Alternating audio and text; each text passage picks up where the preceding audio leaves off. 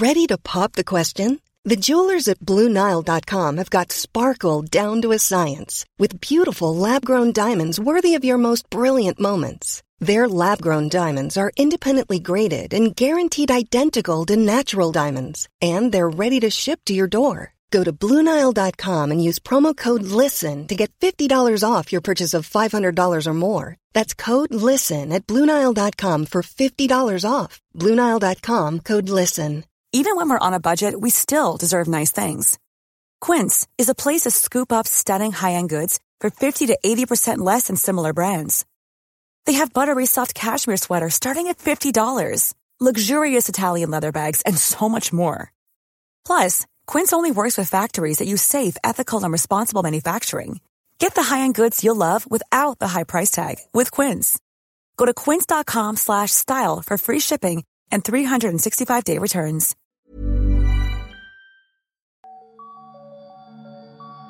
Hello and welcome to Startup Nightmares.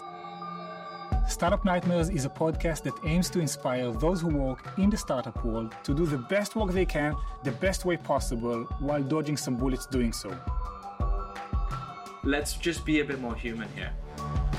all of these people started needing stuff from me. Don't feel like you're on your own because you're you're never on your own. But I'm paying this person a good wage. Why isn't that enough? and that doesn't make me special. What is making me special is my deeper story. People need a sense of purpose to feel motivated in their job. Wake up at five in the morning and like go to the gym for an hour. Like, what the fuck is that? You're sitting at your desk crying and you're like, what happened? I had no idea how to monetize anything. I was like, ah, everybody gets a title. You get a title. You get a title. Either pay me or I will sue you. All of our guests have been to the dark side of the innovation ecosystem and came back to tell their tale. You can use this. This is how you get there. It is not a secret anymore. My name is Tal Shmueli and I will be your host. Tommy Barav, welcome to the show. Thank you. It's great to be here. Full disclosure, we are colleagues. Yes. we brought you onto the show to speak about your own personal story that starts before your military service and had a few uh, inflection points that are super interesting to understanding the story of entrepreneurship in Israel and also your own personal journey and, and what you plan to give to the world. Uh, so we'll cover that. But before we do any of that, let's kick it off with the basics. Who are you? What do you do? And why do you do it? Yeah. Okay. So my biggest passion in life is building time machines. Now I need to tell you what exactly are time machines. Well, time machines are, you can say software, technology, digital tools that allow you to increase or to enhance time. So you can think about Uber as a time machine because, you know, with Uber, you can reduce the time that you wait for a cab. So I like building time machines for people to enhance their time, manage their time better, just to create more time to the things that really matter. I heard of you way before I got to know you. Yeah. Is that something that happens to you a lot that people hear about the work you do before they get to meet you? Well, I'm a maker, so you can say that I love writing stuff. I love to create accessibility to people that don't have accessibility to software, to digital tools, to technology. So basically, I was lucky enough to create the biggest digital productivity community in the world called Super Tools. And from there, it kind of opened a whole new world for me to, uh, you know, to create my own stuff, to write about tools that I'm using, about workflows that I, that I love. You said lucky enough to have the world's biggest community, but I would say that luck had very little to do with it. I mean, this community grew from absolutely nothing, from your own personal interest and the experimentation into 25,000 people who are super engaged. I've seen the numbers. I know how engaged they are. Yeah. The community has a life of its own. It created a, a niche in the uh, in the community landscape. In many ways, it was pioneering how communities have been built since. But what kick-started your obsession with time? Where is this coming from? I think it was when I was 14. I had no friends at school, like during this time. I'm not, I'm not sure why, because uh, yeah, I, I got my first computer from my brother. I was pretty much lonely at school. So I wanted to come home, come back home and be on my computer and kind of create stuff. So because I, I had a lot of bullies at school and people and, and, and no friends, I wanted to look smarter. Wasn't so good in sports and, you know, this kind of, uh, uh, macho stuff at school. So I wanted to kind of to gain knowledge fast. So basically I started the project when I was 14. It was before Google, before Chrome, before, you know, all this software that we know today. I wanted to create the fastest browsing experience.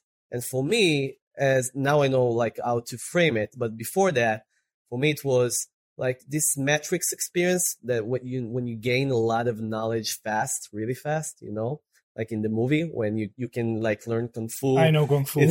yeah, basically. For me, this is what I wanted to, to achieve. So I started this project maybe 12 months, like a year. What I wanted to do, I wanted to, to search simultaneously in four different pages. It was Alta Vista and other kind of Netscape. uh, yeah, other, other kind of search engines before the Google that, you know, and it was really, really fast. So it, it kind of allows me to gain knowledge, search fast, and kind of uh, decrease the the latency between our search and our brain in a way. So what Google uh, does today, if we have zero latency and we can gain all the knowledge that we can, we can connect between a lot of information and create second brain. This is a, like a, a very powerful notion, and it's like a superpower. The first time that I really, really kind of thought that this is my passion in life was when after my first my first startup i decided that i want to help entrepreneurs win and kind of be a part of their journey and help them help them achieve their you know biggest goals and what i learned from that from the from this experience that a lot of founders first time founders early stage entrepreneurs early stage startups they have their time is so limited and it's not only limited they also like velocity and speed is probably the only advantage that they have if you compare it to big corporations big enterprises as, as well. So created a workshop around it i can tell you more about MassChallenge and, and my journey there but i created a workshop that the name was how to leverage digital tools to be faster to be superhuman. So I wanted to create, like, think about this idea of if, if we can make the CEO of the company superhuman in what he does, m- maybe more faster with technology, maybe can it can create more impact, maybe it can create more time to the things that he do best. So this is this is kind of something that can be very powerful, especially in early stage companies when a lot of things are all the power is in the hands of the, the founders and the CEO and the the the, the, the other uh, the CTO and and so on. So yeah, so this was the idea of of kind of the first the first thing that I thought, Oh wow, so we can really really create this access to a lot of tools, to a lot of technology that maybe we can talk later on that can uh, really transform people's lives and you know make them focus on what they really really love to do and what they're in, in their zone of genius in a way. So 15, 16 year old Tommy, like any other kid in Israel, you are looking at your military service. It's alarmingly close. It's a few months from where you are then, but it's also very far away because it's a different life completely. Tell me a bit about that moment just before. So when I was 16, I created a website called mygadget.co.il, which is an Israeli domain. Okay my second passion after technology and computers was gadgets. Basically, I love to review gadgets and you know from internet fridge to to computers to smartphones and it You're was like a head start, kickstart junkie. You Yeah. want to know about everything that comes in. You are amongst the early, early adopters. exactly and it was 2002 basically two years after the millennium and I started to review stuff like I, I, and I built this website and after seven months I got a message on the mIRC you know like the mIRC. it- yeah it was before ICQ it was like the, One of the first two sides, two ways, open source communication protocols where you can chat with people. exactly and I got this message from from a guy called Genesis basically I don't know anything about him. It was before Facebook, so you cannot really know the profile, so you don't know anything. And Isn't this of... is how uh, Neo got recruited into the Matrix? exactly. and uh, yeah, and I got this message from this guy and he said, I love your website. I I am a fan. Can I buy the website from you? And you know, my eyes were ching and I'm like, oh my God, this was my biggest dream. And I, and I read a book during this time called Rich Dad, Rich Ah, yeah, yeah, yeah, Rich Dad Poor Dad. Yeah, Rich Dad Poor Dad. Yeah, Kawasaki. And he said about negotiation, never, never state, never address the price. It's like let the other, the other party say the price first and so I, I told him like, what, what, what is the price? How, how much do you want to buy it? Basically, it said something ridiculous, like 5,000 shekels, which is like one, tw- 20 dollars or something or euros or whatever. And it was like really, really ridiculous. But I like, oh my God, I'm going to retire. This like, I'm going to move to another country. It's for me, it was like, no, I've never seen this number. Of course, I said yes.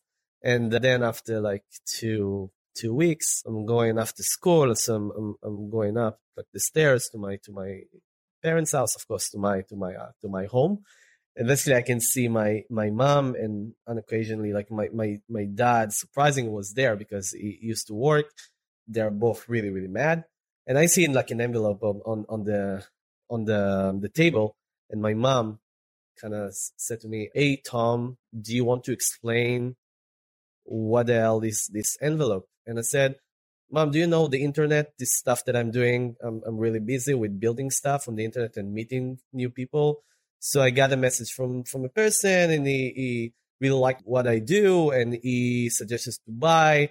And from this on, I see my mom like crying, and and it was like a very emotional and very. It's like a board meeting when they said you cannot do it. You cannot give people your information on the internet. It's a very dangerous place, and I'm talking about 20, like 2002. And basically my dad called this guy in Petah Tikva and, and it was like a 42 years old guy. And he told him, don't mess with my boy again. I'm going to uh, give you the check back. And that this is the last time that you contact my boy and my son. And it was, you know, they just like destroyed my first merger and acquisition deal and I was really really pissed off. And they they promised to give me like uh, uh to split to compensate you yeah, for yeah. the uh... in in my my kiss. How do you say it in English? Pocket money. yeah, the, my pocket money. You know, it was my, like my first. I told myself in my head, okay, my parents they don't know what I do.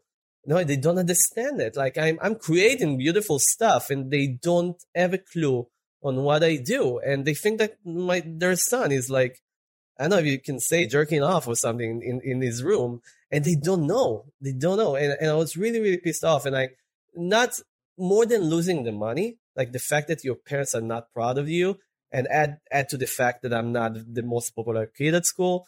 So it was a really, really hard moment for me. Wow. So even when you were on the verge of your first commercial success, yeah, and, and someone in the internet understood, they saw the potential, it was in a way taken away. No one no one saw the potential and just after they got feedback from other people that know what it takes to build stuff that i'm like a little little boy. I don't have any clue. I'm just building stuff and I, i'm not sure if it's complicated or if not because no one teaches you how to do it. And um, basically just in my army experience the, the first thing that i want to do is to make my parents proud especially my dad because my dad was like a military man macho man, like someone is like his leadership is so, so, you know, inspiring to see this person in action. It was like 12 years in the army. It was like a combat soldier from you know, the most prestigious units in the army. And I said, I cannot do computer. I cannot do stuff that my parents don't know. I need to make them proud. Wow. So, but no one, of course, lets me during this time kind of do stuff that is not computer science. But just to close this this cycle, like this, to create this closure to this journey. So when I was in in like an officer training, so I wanted to become an officer because you know, of course, I wanted to make my my parents proud.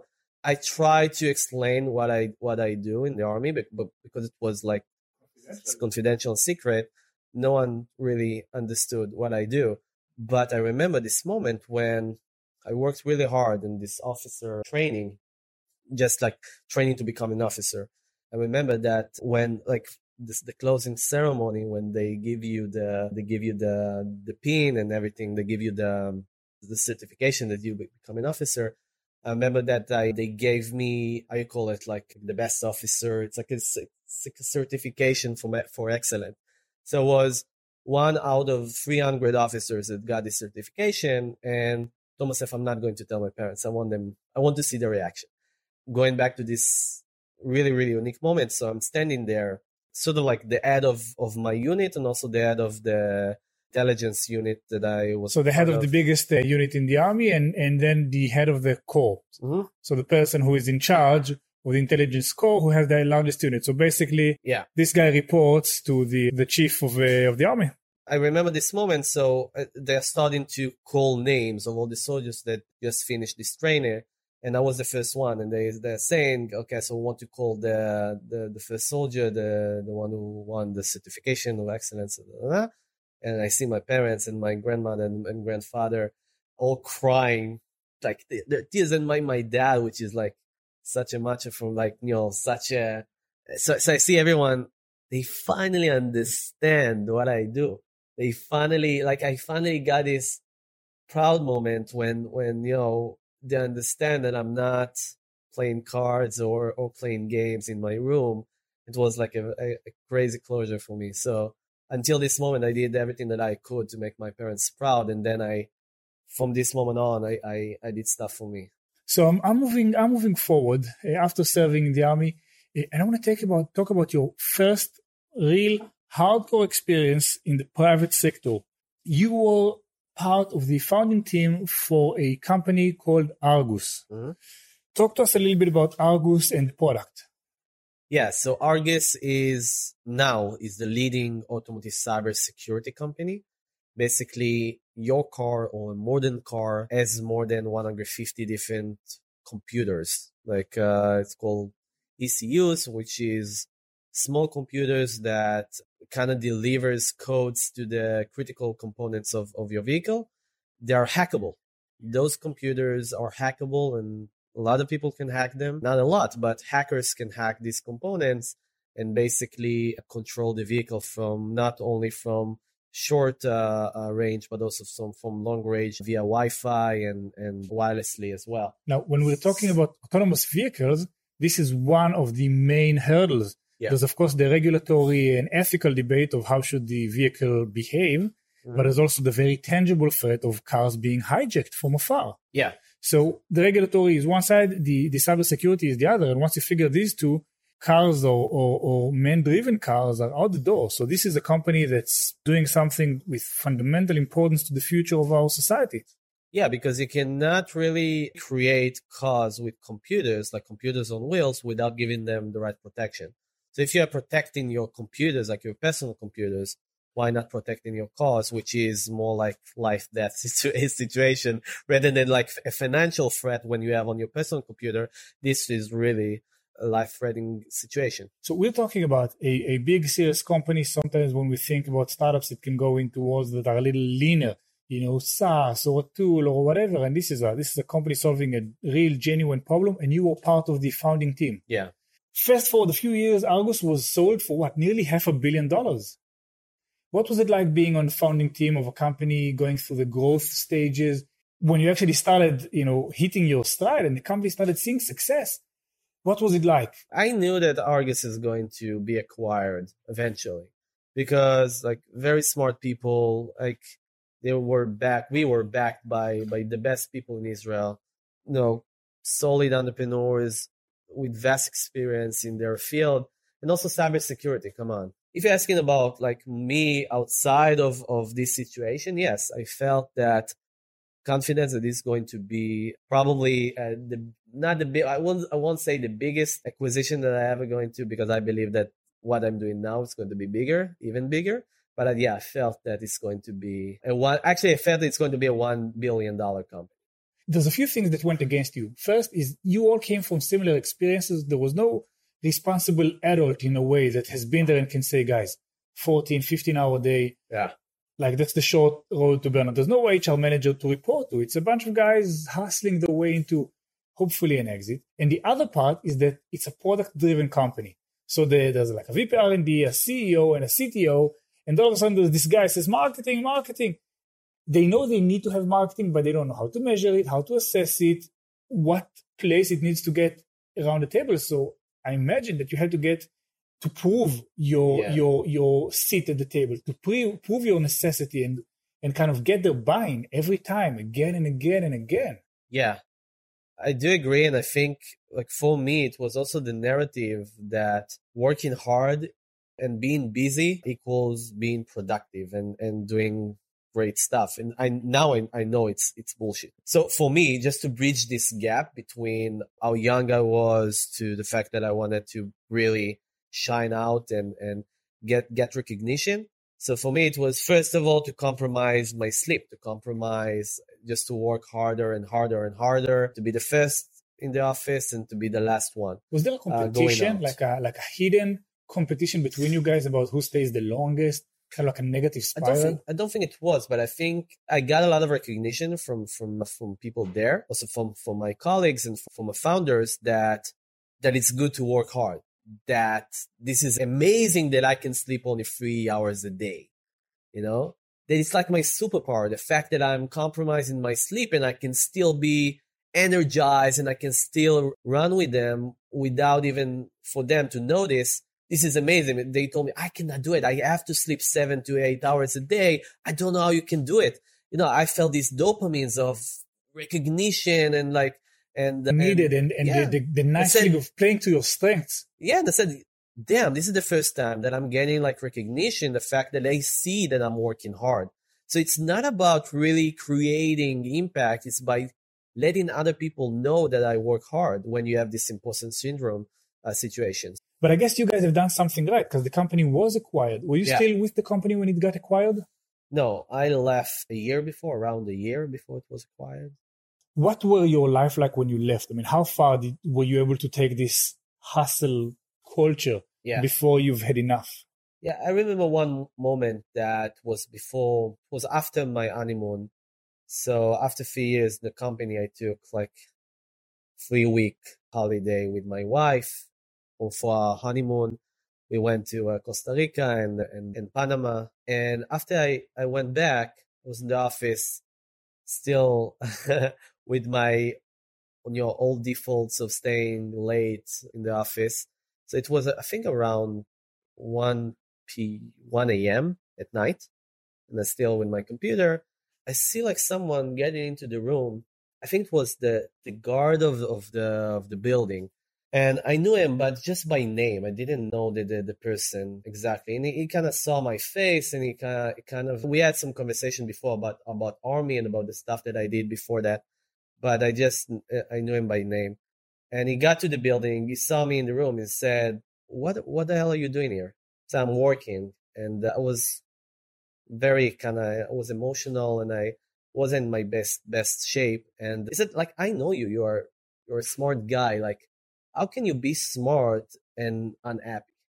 And just hearing this sentence, how can you be? How, how are you so smart but you're still unhappy? And if you think about this sentence, this is something really amazing because you said he said to me like i'm not smarter than you you're probably smarter than me but i'm happy i'm happy with, with what I, I do and you are so smart how you can still be unhappy it's where i where i understood that i need to prioritize myself that i'm unhappy and if i'm so smart i need to do something about it i need to find ways to be happy again Amazing. Let me reframe kind of what I heard you say.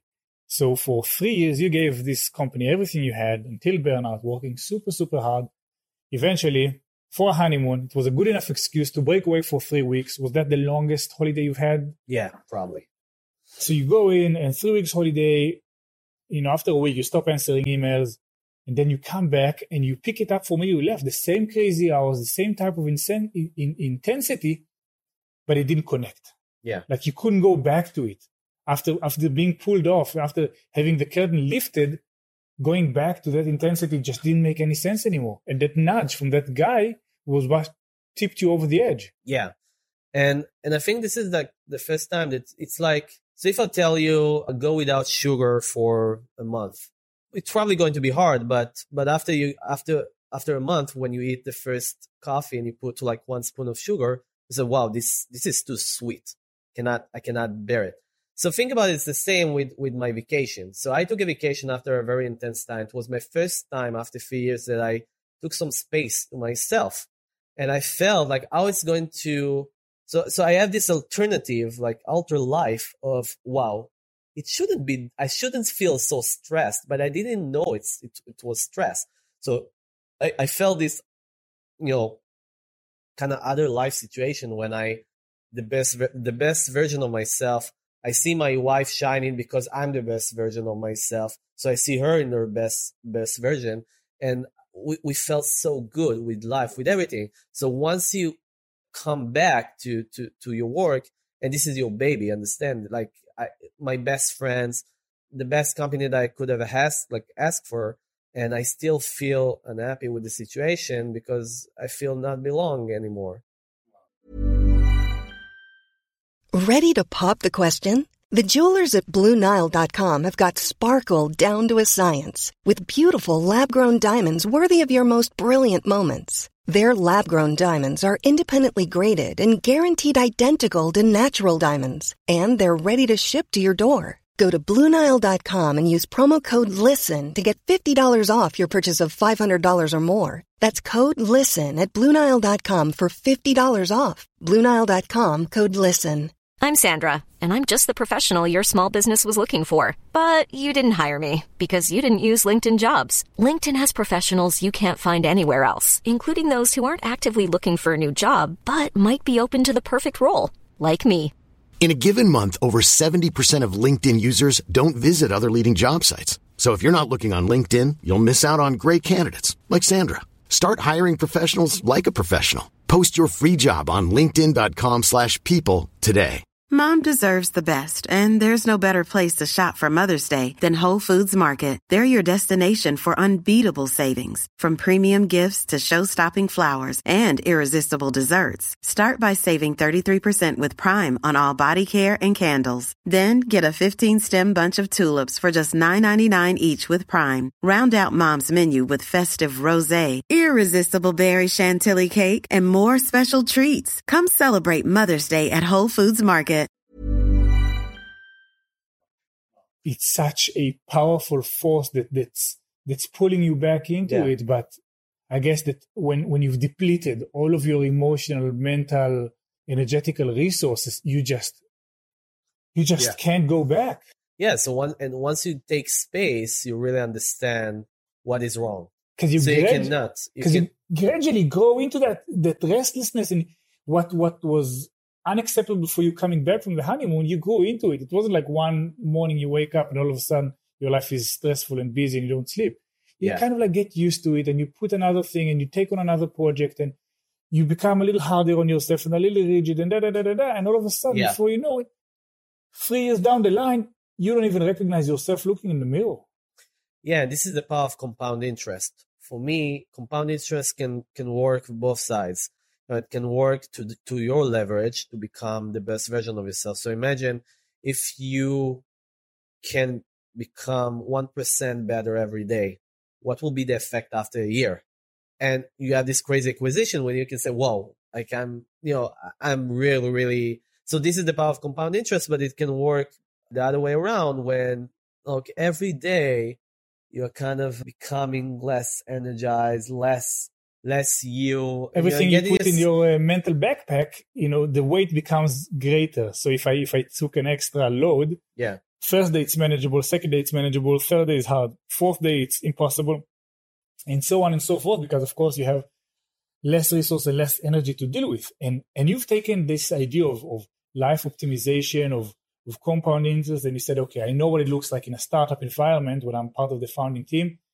Then you broke free from that and you rebooted your career and your life as a as a one man show. You took your passion for productivity, for democratizing tools, and you replaced the com- company environment with a community environment. yeah you started doing consulting, right? You started working with executives on the on their time management skills and access to tools. Yeah. So first of all, everyone thought that I'm crazy. How can you leave a company that you know, for sure they're going to be to be acquired, or you you, you will not be a part of their exit. So the first reaction for from everyone, especially like my my like the first cycle, like my family and my friends, like what the hell are you doing? Quitting. Yeah, I still felt great about it. Like I felt that the first time that I'm prioritizing myself after three or four years, maybe, maybe more than that, you know? And for me, the first thing to do is to give back. I don't know why. Like I felt that I want to help other entrepreneurs win. And so they will not make the same mistakes that I did. So I joined like a global accelerator called MassChallenge. And also it was for, for me, I, I said to myself, I'm not ready to be the CEO yet. I need to learn from the best to be the CEOs.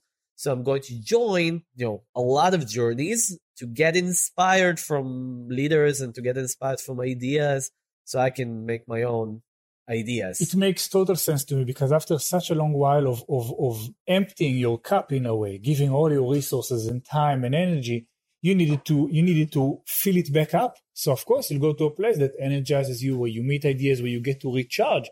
But what I think people don't understand is how hard it is to pull away from a company who's going places. Some people spend their entire career in the startup ecosystem looking for that vehicle to an exit. And you were there, you were on it. The company was already at a, had this velocity where people knew it's going places. The question of how big will be the payoff. Yeah. And you pulled yourself away from that and saying, I'm putting Tommy front and center because I just can't cope with that type of insanity anymore. Yeah. I always waited for. Uh, I, I, I, wanted to provide excuses for myself. Why not to open a company now? Why, why not to be the leader to, of, of, of a company now? So the first one was MassChallenge. I told myself, okay, I need to learn how to be a CEO. I need to kind of collect a lot of ideas. The first, the second thing was I need to learn how to how to raise money. Maybe I'll go to work at a VC for two years. Such a funny notion. Yeah. When when do you know enough to start? Can you well, ever get to a point where you know enough to start? Well, now I know to tell you that the best way to learn how to open a company, now to be good at, is to open a freaking company. You know, it's not to go and work at a VC for two years. It's not maybe maybe you can you know uh, from from this work maybe you can get some network and maybe you can can learn some skills, but it's not very beneficial. You know, it's not the easy not not only the easiest it's not the, the shortest way to learn how to build a company. The only way to really know how to build a company is to build a company. There are no shortcuts in this you know? And this is what i understood. I understood damn I'm, i cannot i don't need to provide any excuses i need to just build a company but i i didn't have any idea so what i did i just said no to everything i was really really lucky to have my first baby and during this time. And I told my wife, I'm I'm just going to take paternity leave. During this time, I got the money from the, the from the M and A uh, deal from from Argus. Said, "Perfect. I'm privileged enough to take paternity leave to be me with my wife and son, which is a great time to take some space to think about stuff, to reflect, to really understand what you want to do." But I didn't know what what the hell I'm good at. You know, I had some skills, especially marketing skills. And I started to, again, this center of, of, of, of gravity that you, you feel that like you're in, on Mars and suddenly someone is like taking you and said, come be my C- CMO. And I'm saying no. And then he said, work a day a week and get the same salary. And then I said, yeah, I, I want to do it. And then someone else, let's do the same. And I'm like, after three months, I've, I found myself with four different companies, CMO on demand, working one day, one day, one day, doing a lot of money just by giving them advices. And it's, it suddenly like it felt so right. It felt like, wow, cannot believe people are paying just to uh, paying, paying not to my, not for my time, but for my mind. And it felt really, really good. But then after like three months, so I was oh, after even after less than that, I I started to feel this, no, that I have a lot of time, I have this a lot of space, and I want to do something. So I opened this community of just giving people the tools and access to tools and digital hacks and and and superpowers that they need in order to uh, become superhuman and smarter and and and and, and faster at what they do. I remember this community. I just opened it for for good friends. So we had this kind of a round uh, round table of of friends where we sat, and then I plugged my computer to a to a screen, and I just showed them some you know, workflows and what tools that I'm using for, to increase my open rate my newsletters and what tools I'm using on my email, my personal email, and how do I manage my time and how do I plan my week, da da da da da. And then I, I looked at their eyes and like they opened up, and I this this reaction was really weird for me because I'm just showing my computer. How can I get this reaction of showing my computer? And understood that I'm really solving a lot of problems when I do that. And how people are not very accessible, like they don't have a lot of access to these kind of tools. What seems obvious to me not very obvious to other people. So I start, I, I created this Facebook uh, group. It, it grew really, like the growth was amazing. After two days, we had like 1,000 people, then 20,000 people, and now it's like 30,000 people. Became one of the biggest communities in the world. And from this moment when it started to grow, I was like CMO on demand for a few companies. And one company said, you know, we, the CEO just joined the community, joined Super Tools and said, no, a lot of tools that you are providing there and the articles, I read one of the articles and said, why not doing like a workshop to the, to the company? I will pay you even more. I said, okay, I love money. I love doing stuff that I, that I, I already love. do. Yeah. And so I created this workshop for this company and basically I, I gave them this workshop and everyone was really thrilled. And I felt that the impact that I that I created when I did this workshop is even more than the impact that I created as a CMO. So I said, okay, this is interesting. This is something that I don't know how to frame. I don't know if people are willing to pay, companies are willing to pay for it.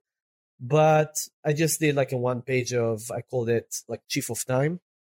And I took the workshop that I did for one company that, that was my, um, one one client that I did like a CMO on demand.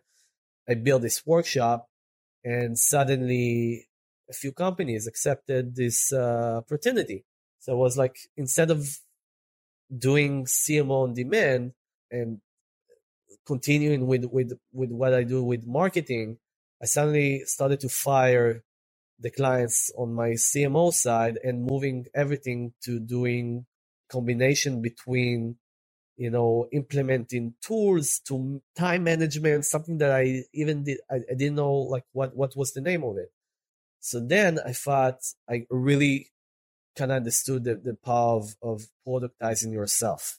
Basically what you brought uh, into, into the world of communities and into these companies is something that, that wasn't really in existence and that's you taught them how to work. You didn't tell them what yeah. to do. You taught them how to work and it's such a it's such a nuanced difference because because of your own shortcomings quote unquote you had to develop all these hacks yeah. and find all these ways of doing things and, and and catching up and when people saw you doing work like that they're like oh my god i should be doing that i remember the feeling in the community in the first days is that every time this guy writes something it's worth money i started to feel that i have something that i have to pro- productize super tools and myself when people started to send me sentences like "You changed my life," or after uh, doing a workshop with someone one on one with the CEO, he told me, "You saved my marriage." Stuff that I, I, I just I looked at him like, "What?" You know, it's like no way, no way that showing you how to do emails better or how to save two hours. But yes, because time is our most limited resource so what happened was that you were actually doing an informal user research yeah. for over two years. And when you had enough of, of a knowledge, you said, okay, I need to do something with that.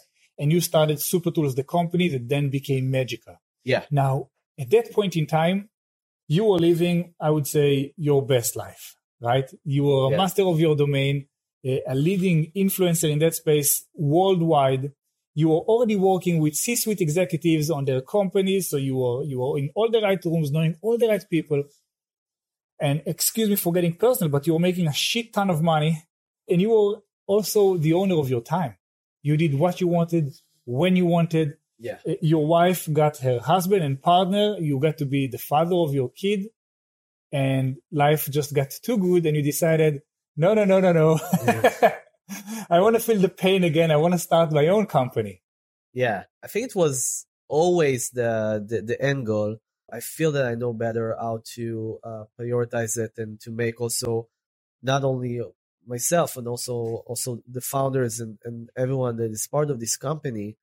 I feel that it's a part of my responsibility to create something that will impact many people, not only the people of the community, because it's it's really limited in a way you know, impacting 25,000 people and hearing the same problems that they have and trying to think why why not like why Microsoft doesn't do something to solve it? Why Google doesn't do something to solve it? And you say and you know why because they're providing free products to people and they're trying to hit the mainstream with their products. So think about your calendar, for example. So your calendar is very limited. It's very limited because you can record uh, meetings or events, but it's not. It will not tell you how to optimize your time.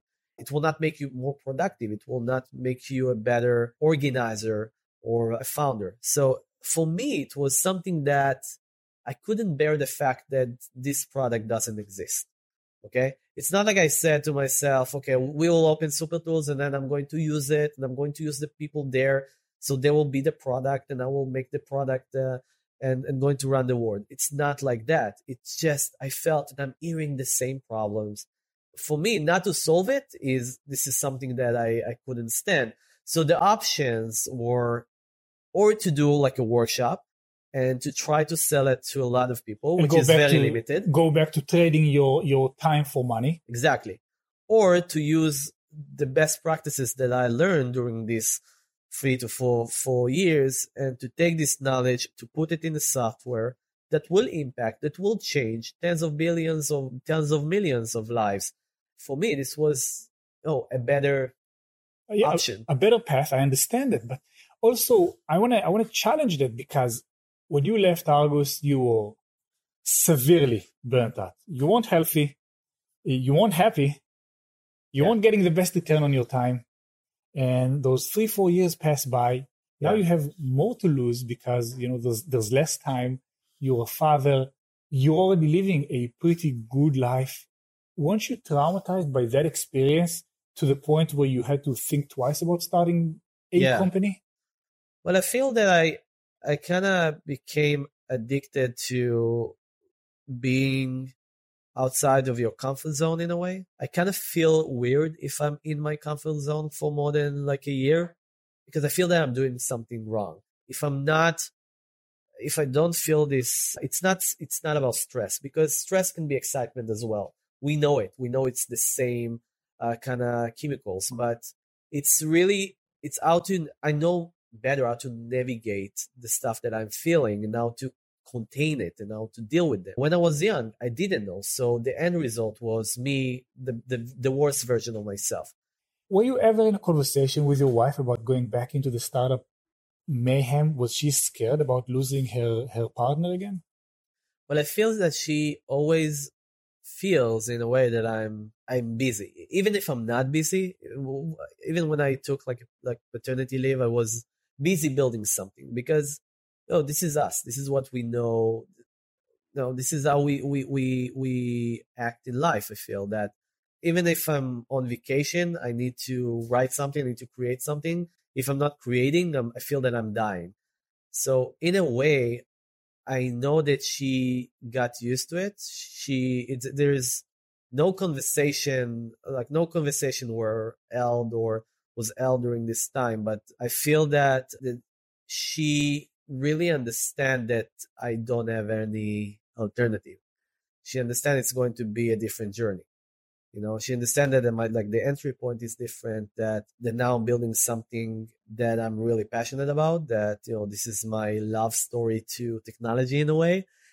When when I was in Argus, a part of the decisions that I had to make, she was a huge part of it because I felt that I'm not only hurting myself, I'm also hurting my surroundings in, in a way. And I asked myself, like, how do I want to raise my kid? Like, I, I want to raise him as, uh, as, you know, a lonely, lonely person, as an unhealthy person, as an unhappy person. Who's the role model he's going to see yeah. when he's uh, when he's walking around? We're nearly at present day, Tommy. You've been doing SuperTools for a little over two years now, and then it's time to build a company around it. You've yeah. reached there's enough knowledge there that you can distill it and bring something that the world had never seen before. Talk to us about the decision about starting a company rather than a community. So when you start a company, you have two options. Either you sell services or you sell products. Okay. So services for me during the, the, the, the, past two years, I felt that I, that I'm selling my time in a way and not my mind because when you sell services, you need to be present and you need to train people. And so basically the, they, the acquiring or they, they, they pay you for your time. And I felt that I felt like not very comf- comfortable with this situation. And I know that a lot of services companies, you know, they can do great stuff, but I know that we are sitting on something really, really meaningful for people. Like the fact that technology is more advanced and the fact that we need our time more than ever. We need to prioritize my time on more than ever. And after getting a lot of a lot of like feedback from the community that there are no tools in the time management field that are so impactful and, and, and so life changing. There are no tools that you can you can really put in yourself. And I think that one sentence really, really kind of came back to me when I've decided that, you know, a product company is the right thing. So one sentence said that we are spending and wasting a lot of time doing stuff and not a lot of time thinking of what we should be doing. Okay, think about it for a sec. It's kind of like that famous sentence that if I had uh, 10 hours to chop down a tree, I would spend nine hours sharpening the axe. Yeah. And think about it. Let's take one of the most um, essential tools that you have on your, your stack. Any clues? It goes, you know it's either email, calendar, or to-do list. So yeah, a calendar. A lot of innovations happening right now uh, around email with Hey.com and Superhuman. But let let let let's take a calendar for example. So let's take this sentence and see what what what the feedback we got. So we're spending too much doing stuff. During the week, we're getting a lot of meetings from people, a lot of in calendar invitations. So people are stealing stealing our time every day we we we we are, we are not noticing even like the fact that our colleagues have you know access to our calendar so they can really steal your time they can put an invite on your calendar and no one will tell you if this meeting is essential if the time for this meeting is the right time and how you can really leverage this meeting how you can really spend your time more effectively during this meeting so and the problem is because the tool is very limited. Like the tool allows other people to steal your time. I'll tell you what the sentence I but hate there is most. no get. I hate it when I, I I see an email saying, "Hey, I saw an hour in your calendar. Um, I booked some time for coffee. I hope that's okay." email.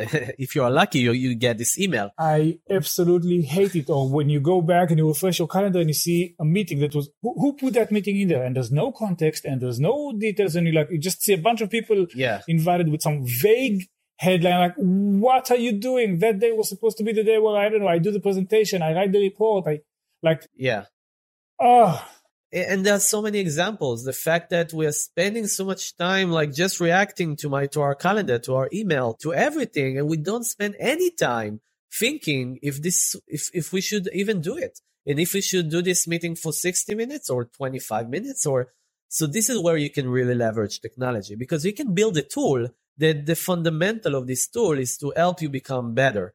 Is the fundamental uh, thinking around this tool is to be your brain of how you can optimize your time or how you can really be respectful for your time and for others people time. If you think about it a lot of tools that we we know today that we use in our work tools that are being leveraged by managers by the company itself like google analytics okay? Mixpanel and other tools that you can get analytics of how the business is going, how the website is going, but we have none tools to see how we doing at work, how we can be better, how we can optimize our time. We have no tools, and and more than that, we have a lot of collaboration tools for making the opposite. You know, they are creating more, more noise, they're creating more more information overload in your workday. So basically, you don't know the simple thing that you should know what exactly am I doing today? What kind of task I should be doing in order to create the mm. most impact for my growth and for my company's growth. So you don't know these kind of questions because many of the tools that people are buying for you in the company, tools for teams and tools for companies and tools for that are made for companies. So if I try and encapsulate the problem, we're spread too thinly across too many tools. Some of them have been purchased for us. Some of them have been purchased to monitor or control us. And now let's get to the part of this solution. When I met you, I uh, I just came back to Israel from a, from a tour of duty in the UK. You started talking to me about that vision, and something you said that resonated with me was: listen, when a company raises a million dollars, it doesn't just give each one of its employees fifty thousand dollars and says you manage that money the, the, that money the way you see fit. No, there is a central decision making process that allocates that money in order to achieve the company's goals. So why don't we do the same with time? Mm-hmm. Can we create a tool that helps the individual on the on the individual level manage their time better, but also create compound interest for the company as a whole by policy, by smart scheduling, by all sorts of tools. And this yeah. is what kind of got me hooked into into your vision. And I will give you two uh, real world examples. So I, I, I, was the chief of time for one company called Walkis. Great company, great CEO. And what I did during the time, this time, I, I plugged into his uh, work tools like uh, G Suite, uh, Google Calendar, and Gmail. And I, I aggregated a lot of information from all the employees. Like we're talking about 50, 60 employees and I gave him a report as as, as his chief of time. I gave him like I I'm, I'm a data driven person, so I love giving like yourself, and I like giving reports, and so so people can be convinced by the numbers.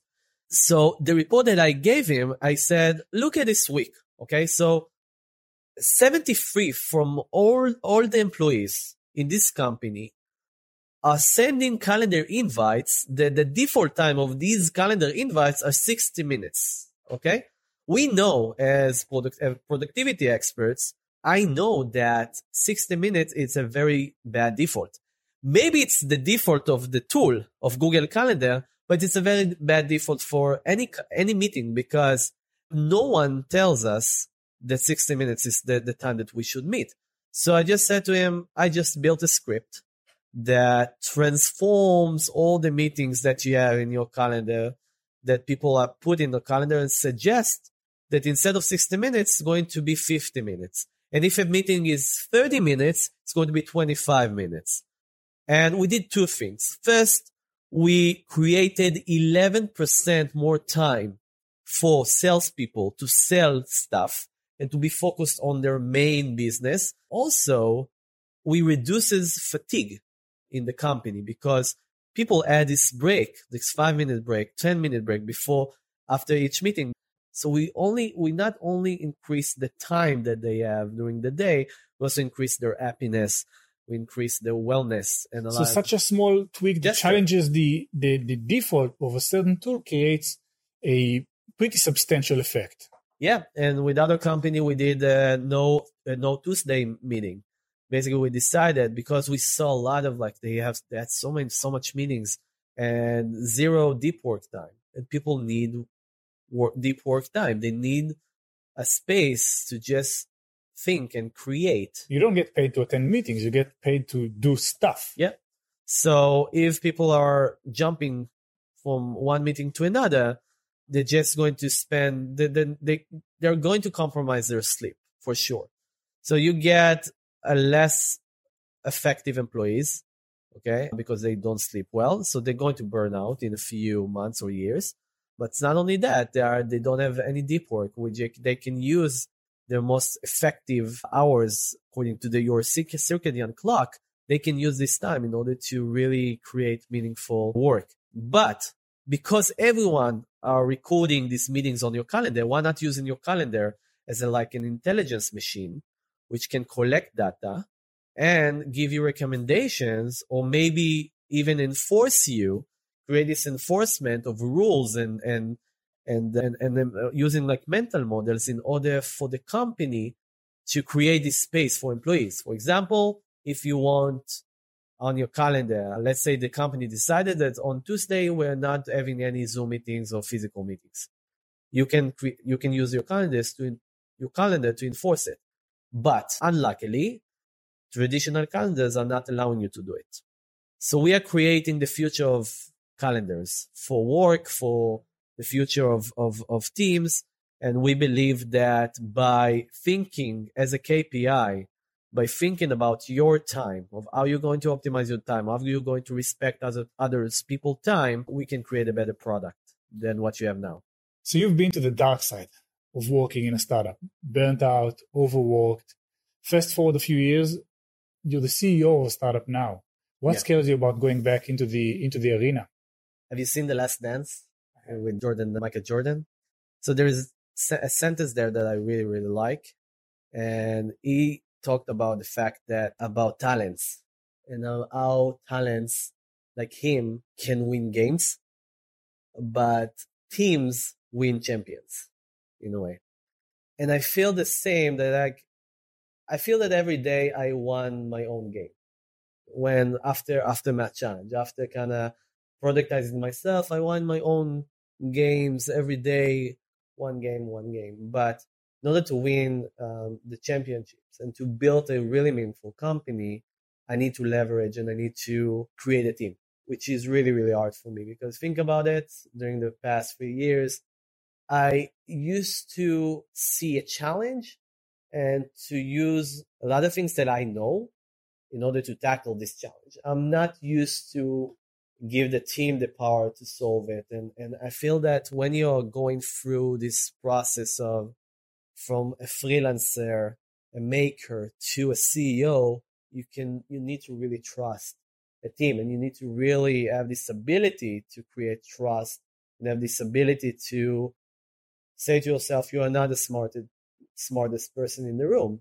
The people that you hired or the people that are working with you, or people that are, know, your founders that they are smarter in some aspects than you and you need to just release and give them the opportunity to to build and not only you.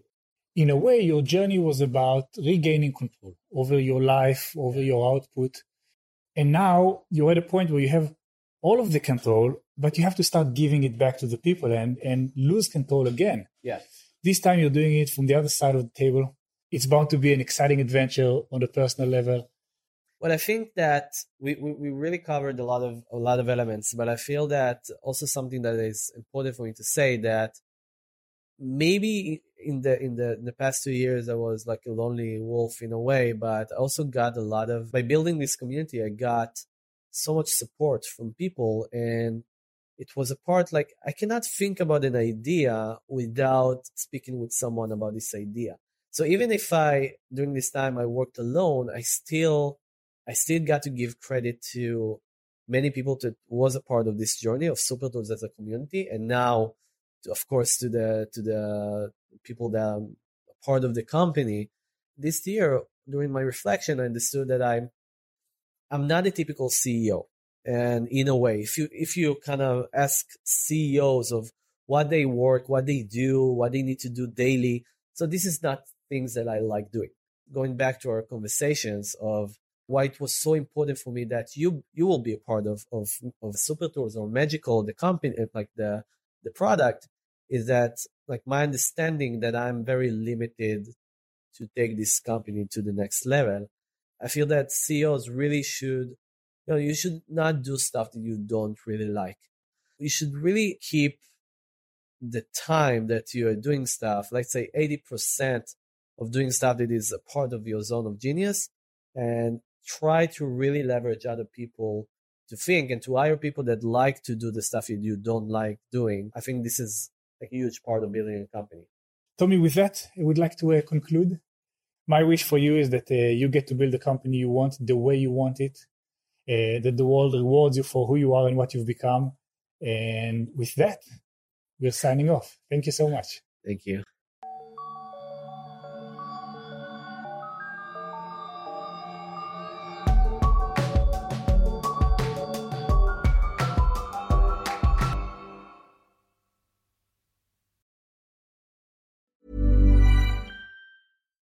Here's a cool fact a crocodile can't stick out its tongue. Another cool fact you can get short term health insurance for a month or just under a year in some states. United Healthcare short term insurance plans are designed for people who are between jobs, coming off their parents' plan, or turning a side hustle into a full time gig. Underwritten by Golden Rule Insurance Company, they offer flexible, budget friendly coverage with access to a nationwide network of doctors and hospitals. Get more cool facts about United Healthcare short term plans at uh1.com. Hi, I'm Daniel, founder of Pretty Litter. Did you know cats tend to hide symptoms of sickness and pain? I learned this the hard way after losing my cat, Gingy. So I created Pretty Litter, a health monitoring litter that helps detect early signs of illness by changing colors, saving you money and potentially your cat's life. Pretty Litter is veterinarian developed, and it's the easiest way to keep tabs on your fur baby's health right at home. Go to prettylitter.com and use code ACAST for 20% off your first order and a free cat toy. Terms and conditions apply. See site for details. Planning for your next trip? Elevate your travel style with Quince. Quince has all the jet setting essentials you'll want for your next getaway, like European linen, premium luggage options, buttery soft Italian leather bags, and so much more. And is all priced at 50 to 80% less than similar brands. Plus, Quince only works with factories that use safe and ethical manufacturing practices. Pack your bags with high-quality essentials you'll be wearing for vacations to come with Quince. Go to quince.com slash pack for free shipping and 365-day returns.